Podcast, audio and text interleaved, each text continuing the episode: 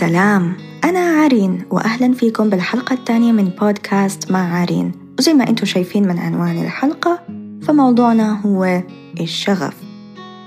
لو بنلاحظ بهاي الأيام كتير عم يتم تداول كلمة شغف بين جيل الشباب بشكل عام. وكتير بنسمع ناس بتحكي اتبع شغفك أو حتى أحيانا بندعي إنه ربنا ما يطفي شغفنا تجاه شيء معين.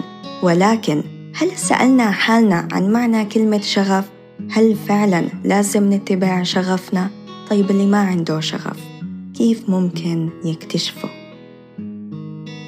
بداية لو بدنا نعرف كلمة شغف زي ما ورد في قاموس أكسفورد فهو شعور قوي للغاية بالكاد تستطيع السيطرة عليه بالإضافة إلى أن أوبرا وينفري حكت عن الشغف بأنه طاقة وشعور بالقوة نابع من التركيز على ما يثير حماسك وفعليا وصف أوبرا للشغف قريب من الشعور اللي ممكن كل واحد فينا يحس فيه لما يكون عم يعمل الإشي اللي بحبه شعور بالسعادة والحماس والاندفاع.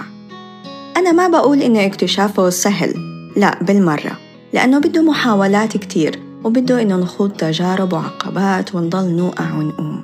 والسر هون لما يكون عنا إرادة بتخلينا نشوف كل هاي الصعوبات والانتقادات اللي حوالينا. ما بتستاهل نسمح لها تسيطر علينا أو توقف بطريقنا. لأنه إحنا الوحيدين المسؤولين عن حياتنا وقراراتنا. منضل عايشين على حساب الآراء التانية. لأنه بصراحة ما في أصعب من شعور نكون مجبرين على إنه نعمل أشياء أو نشتغل بمجال معين بس عشان ننال رضا غيرنا. لأنه الحياة متعتها نعيشها لهدف. مو بس لهدف واحد أهداف كتيرة ومتعددة. لهيك بدنا نتعود دايما نجدد طاقتنا عشان نقدر نستمر. أنا شخصيا مرقت بتجربة فكرت إنه خلص. هذا هو طريق المناسب.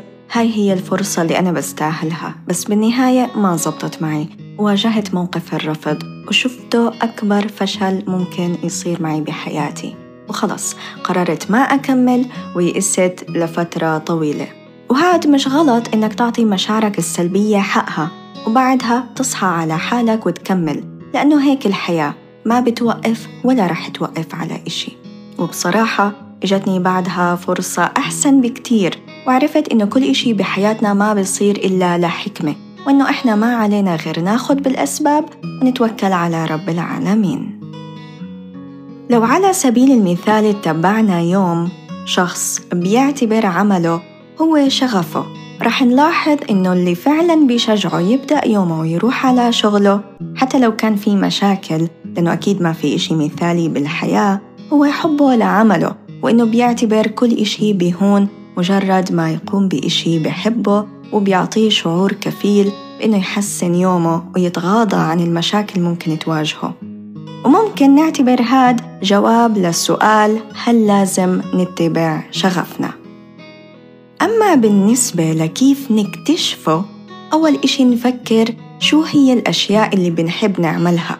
عنا مهارة موهبة هواية معينة أو ممكن تكون وظيفتك أو تخصصك بالجامعة أو حتى عمل جانبي أو نشاط تطوعي والقائمة تطول. بعد هيك بنروح للأشياء اللي ما بنحب نعملها. ليه؟ لحتى نحاول نحصر الموضوع ونستثني منه هاي الأشياء. بالآخر لما يطلع معنا الإشي اللي فعلا بنلاقي حالنا فيه نحاول نركز أكتر عليه لحتى ننميه ونفكر بطرق جديدة تخلينا نستثمره بشكل أكبر وأفضل بطريقة بتعود علينا بشكل إيجابي سواء من ناحية معنوية وحتى مادية. وحابة أختم الحلقة بتوجيه شكر خاص للمهندس نضال الدردوري اللي لولاه ما بيكون البودكاست بهاي الجودة. ولولا مساعدته كان ما بكون قدرت أشتغل كل هذا لحالي. شكرا كتير.